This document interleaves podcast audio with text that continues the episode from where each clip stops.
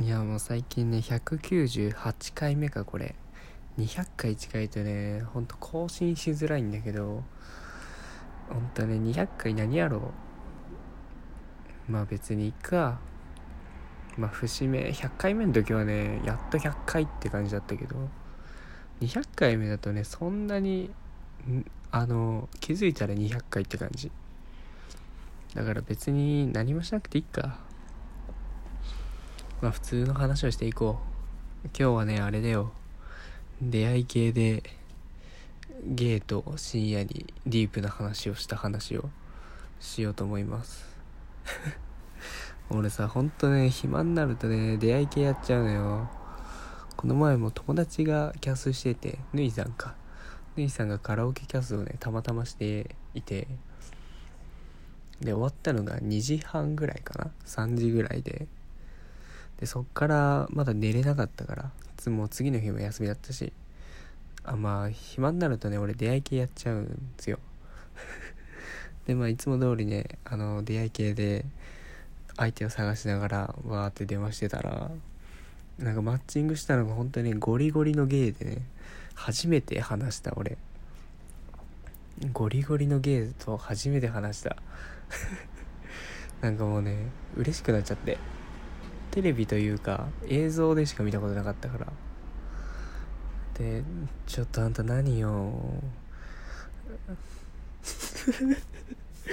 真似できちょっと恥ずかしくなっちゃった。恥ずかしくなっちゃった。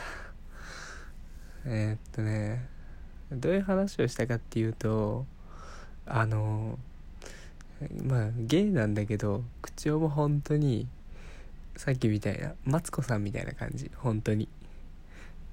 口調は女なんだけど声低くて見た目もね男らしい。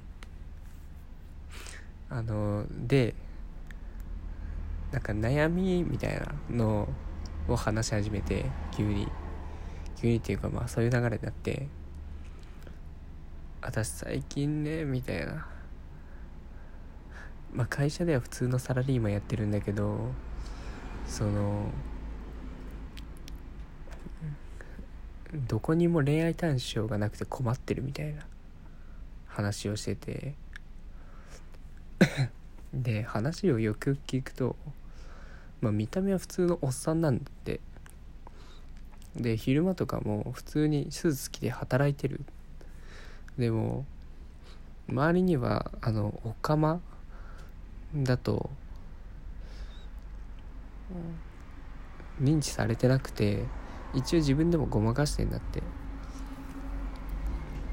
あのオカマ口調にならないように挨拶だけしかしないとか「おはようございます」とか「これお願いします」みたいな。でちょっと会話しちゃうと出そうになるから やらないんだって。話さないって言ってた。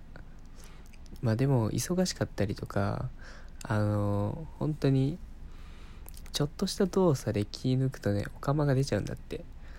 走るとあのゴリゴリにお釜走りだし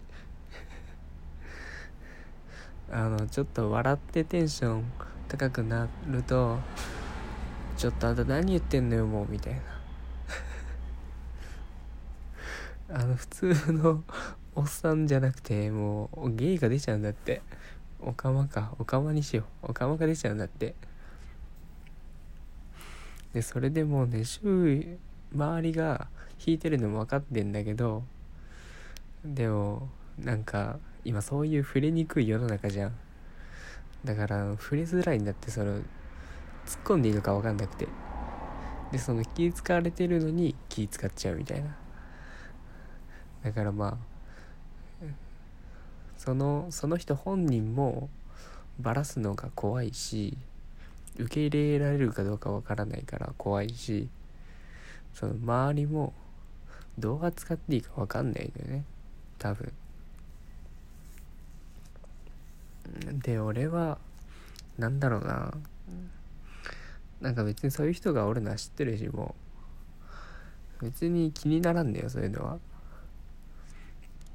でよくよく話を聞くとなんかねみんな気使うらしいね。そういう人に対して。どう接していいかわからんみたいな。ことを言っててそのまあキモいって言って引いちゃう人がほとんどでなんか腫れ物みたいな扱いをされるらしい。でたまに理解してますよみたいな。そういう人のことも理解してますよっていう人もいるんだけどそういう人はなんかね上から話されるらしい。あのそういうことも理解できるお前と そういうことも理解できる俺がお前と話してやってんだぞ感がね出ちゃうらしい。鼻につくって言ってた。だからなんか俺みたいにそんなにフラットに話してくれる人は本当に珍しいというか初めてぐらいみたいなこと言われてすごいびっくりした。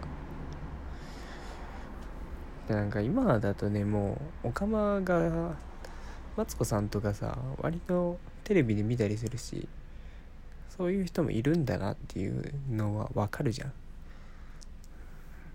でまああと多分関係ないけど大学の授業でもジェンダー論が好きで好きというかまあ履修してていろいろ知識はあったのよ。多分大学の先生もジェンダール教えてる先生もゲイだったしおっさんが。そのパートナーと同棲してるみたいなこと言ってたし。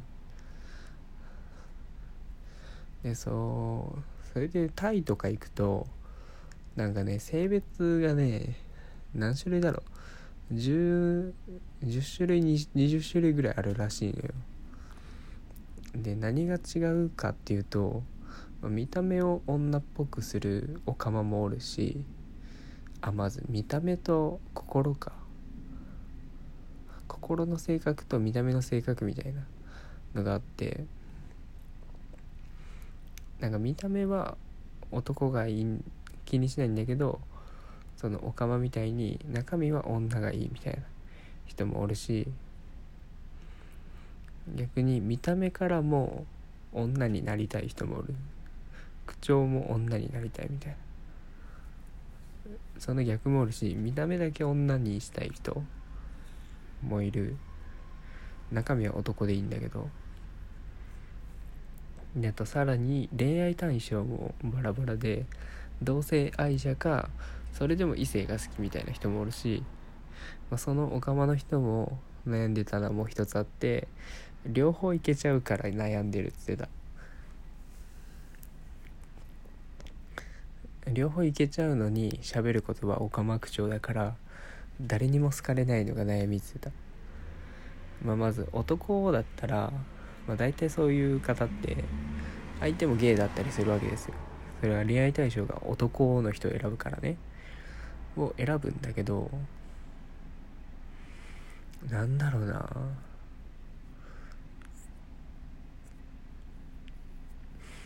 でもそんな積極的に男が好きなわけじゃないからそこまで激しい行為はできないんだって。でそれでちょっと私のこと好きじゃないのみたいな距離感があるっつってたし。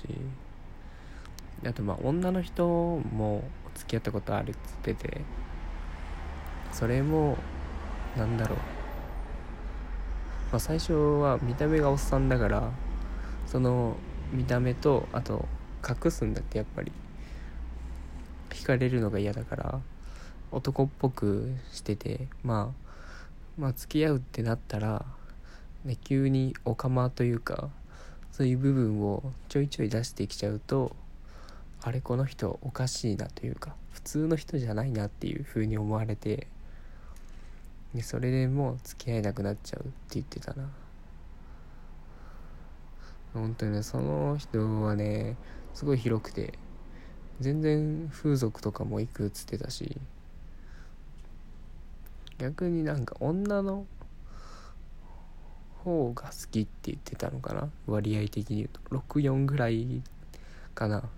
感じ的には。だからねほんとね大変だなと。つかまだまだねなんかこんだけ認知されてるのにまだ世の中には理解がないんだなっていう風に感じたな。もうほんと全然ね右利きか左利きかぐらいの違いなのにねやっぱ実際いるとそんなもんなんだな。あんまり分からんかったわ。なんか別に今友達がカミングアウトされても何とも思わんもんな。あごめん実は俺左利きだったんだよっていうぐらい。別に何も違和感がない俺は。あのだから俺がなんか男友達がカミングした場合に俺が恋愛対象に見られるかもしれんみたいな。風に腫れ物扱いしたりとかうわお前ゲイなんだみたいな。気持ち悪いなみたいな扱うともう本当に一番いけないパターンでそれは。なんかねほんとね色物で扱うのがね一番嫌だっつってたな。なんかあくまでも普通の人間だしその対象がちょっと普通と違うだけで他は普通の人間だからあの別に普通に接してほしいみたいなことは言ってたな。なんかなんか身構える人が多いんだろうね。あのいつもと違うから。だからそういう人ともね全然周りにいると思う。どれくらいだったっけな。カミングアウトしてないけど7割ぐらい？違う3割ぐらいはいるって言ってたな。確か。なのでねこれからねまあ別にそういう人に会ってもね普通に接して欲しいっていう。俺はどっち側の立場なんだろう。全然変な人じゃないよっていう話でした。バイバイ。